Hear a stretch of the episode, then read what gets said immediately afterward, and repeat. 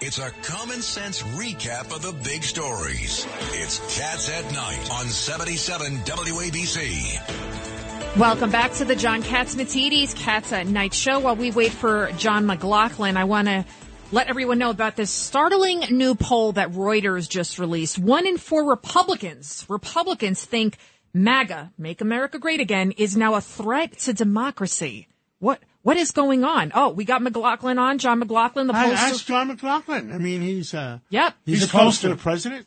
John McLaughlin, we were just talking about that Reuters poll that says one in four Republicans think MAGA is a threat to democracy. What do you make of it? Well, uh, you know, it's it's one of those biased surveys that skew towards the Democrats. And you, by the way, you're seeing a lot of those surveys right now. There's a poll out, like a Marist NPR poll. It only has 29% Republicans as registered voters. It's not likely voters. You're seeing you're seeing a, uh, this Reuters poll, and they're skewing towards the Democrats because they're really afraid. Because Larry Sabato today in uh, uh, Real Clear Politics put up a, a thing saying he went to two experts about doing analytics on what they project in the House, and they're expecting the Republicans to pick up 37 to 44 seats. And the Democrats are petrified of that because they know if the Republicans get the House, the the, the investigations are going to go to the other side.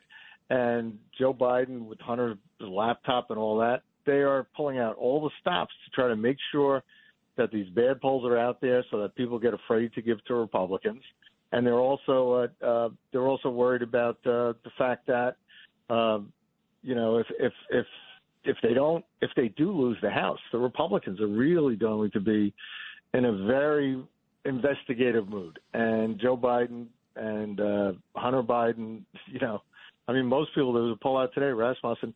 Most people think that Biden should be impeached. I mean, so it depends upon how you word the question and how you structure the poll. And right now, some of these polls, like the Reuters one, are skewing towards the Democrats because I think they have a, a political agenda. 44 seats. Do you think Republicans could pick up 44 seats, John? Ed Cox here. Oh yeah, oh yeah, uh, yeah, Chairman, Mr. Ch- Well, you used to be the state chairman, but you, you know, you remember when in '94 I polled for uh, Haley Barbour and Newt Gingrich, the House leadership, and uh, we won over 60 seats, and that was a plus seven generic. So you've seen you've seen polling where, with the Republicans on the average, they have a um, you know, on the average, they have like a, a they're tied with the Democrats on the Real Clear Politics average.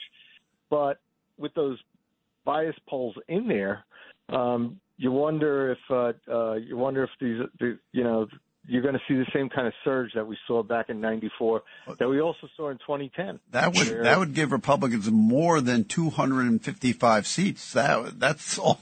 But John, let That's me ask historic. John, it's Richard Weinberg. Let me ask you this question: What about the Senate races? Can the Republicans win the United States Senate?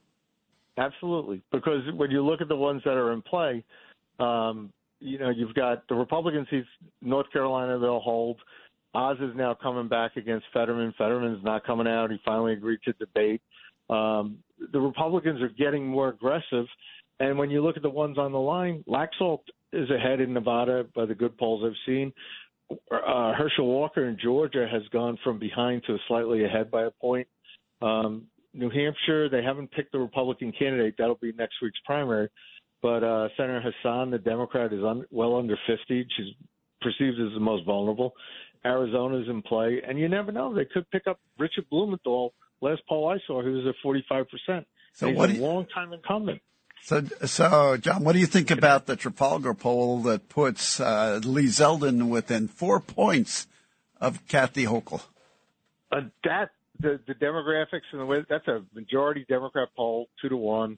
Uh, that's an accurate poll. They has them within four points. Wow. And if you don't agree with that analysis, just look at what she's doing. She's spending two million dollars this week and probably next week attacking Lee Zeldin uh, personally Yeah, I saw on the those issues. commercials. Yeah. Well, we, we listen. We we need New York to be safe, and that's what I think. That's what all New Yorkers want.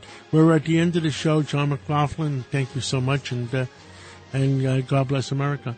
And uh, what do we stand for in this show? Truth, justice, and the American way. God bless America. We need God's blessing. God save the Queen. Now the king. The new queen? Oh, now the the king. king. Now the Now the king. king. Now Now the king. Now the king and queen. not Now the king and queen. The They have to king change has the confirmed that he anthem will be King save the Charles. III.